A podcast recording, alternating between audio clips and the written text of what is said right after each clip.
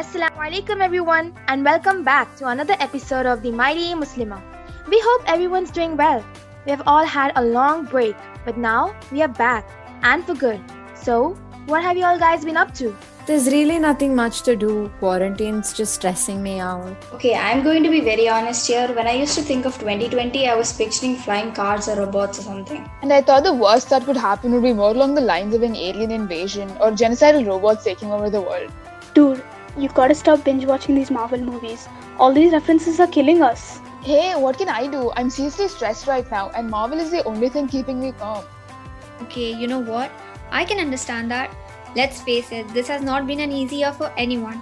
We're all looking for ways to cope, aren't we? Well, yeah, I mean, 2020 has been a crazy year, guys. We are trading uncharted waters here.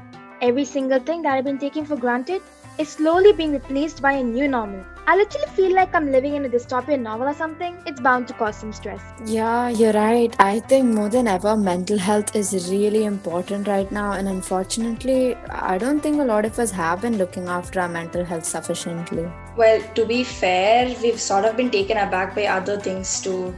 More and more schools are closing their doors every day. Meeting loved ones and friends has become impossible. Unemployment rates are at all time high, and along with this, whenever we switch on the TV, these news channels are churning out statistics, death rate, infection rates every single day. And then on top of all this, we still have to worry about our assignments, classes, and exams. Okay, you know what? Let's just all take a deep breath, calm down, and talk about this.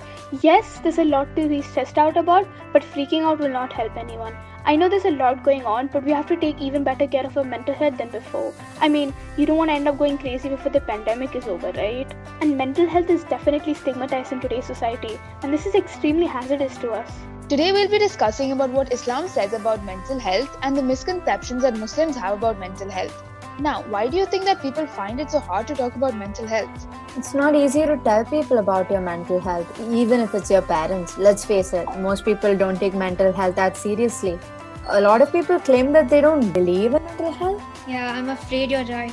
Unfortunately, even with the gravity of the issue, the subject of mental illness is considered a taboo both in a wider society as well as within the Muslim community. Whenever this sort of issue is raised, misconceptions are bound to follow. Oh, yeah, I've heard some people say that you get mental health disorders if you're not religious enough. And some people also believe that mental health issues are a test from Allah and that we should just bear with it. I have heard some people say that people with disorders are being troubled by evil spirits or that it is a punishment from Allah for their sins. Yeah, I've heard that too. To all our listeners out there, please don't believe in any of these misconceptions. Islam, in fact, believes that mental health is an extremely important aspect of a person's well being. It acknowledges the fact that it's just as important as physical health. In fact, Muslim physicians and philosophers like Abu Bakr anhu, Muhammad ibn Zakaria al-Razi, and Abu Bakr al-Balkhi advocated for a balanced approach to well-being by combining both psychological and physical aspects of health. As a matter of fact, the golden age of Islam in the 8th century saw the construction of the world's first mental hospitals and psychiatric wards. Now, there's an Islamic psychology as a branch of study in university courses. It's so cool and the fact that it's different because they add the concept of soul into the study.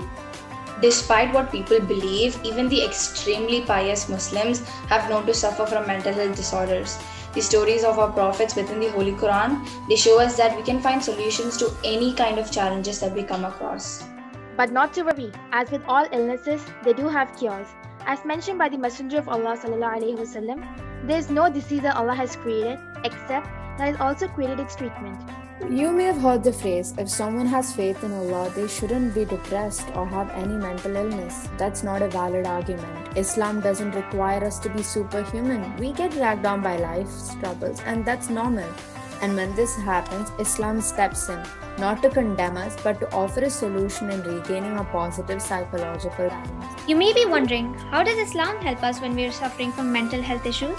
Well, we can refer and relate to the Quranic and prophetic texts by internalizing the meaning of the verses and saying, accepting our humanness and weaknesses, acknowledging Allah's might and never giving up on His mercy. Ibn Taymiyyah once said, I have not seen anything that nourishes the mind and soul, preserves the body, and secures happiness more than continuous reading and contemplation of the Book of Allah. Always remember that Allah is there for us. His words are there for us. If you're worried about your family's perception on mental health, try and inform them about the Islamic view on mental health, and inshallah they will change their mind. Belief in Qadar is the best solution when it comes to mental health. That is the faith that everything is from Allah and what we see as bad might turn out to be good in the future. So be grateful and humble during prosperous times and patient during tough times, for we actually don't know what is in store for us all. Now that all of us have a better understanding of mental health, I hope we'll find ways to keep ourselves healthy during this pandemic. As long as we keep Allah in our remembrance, we will find happiness and relief. With this in mind, find things that calm you and relax you, like doing puzzles, painting, learning something new, writing, talking to your friends, and And occasionally watching Marvel movies. yeah, sure. Well, that brings us to the end of today's episode. Thank you all for tuning in today, and we hope you learned something valuable. What are your thoughts on mental health? How have you been coping up? Do you have any helpful tips? Do let us know at themightymuslimah at gmail.com. And you can also engage in the Wellness Wall Jamboard that has been set up. Signing off for now. We all hope you stay safe and healthy. See you soon.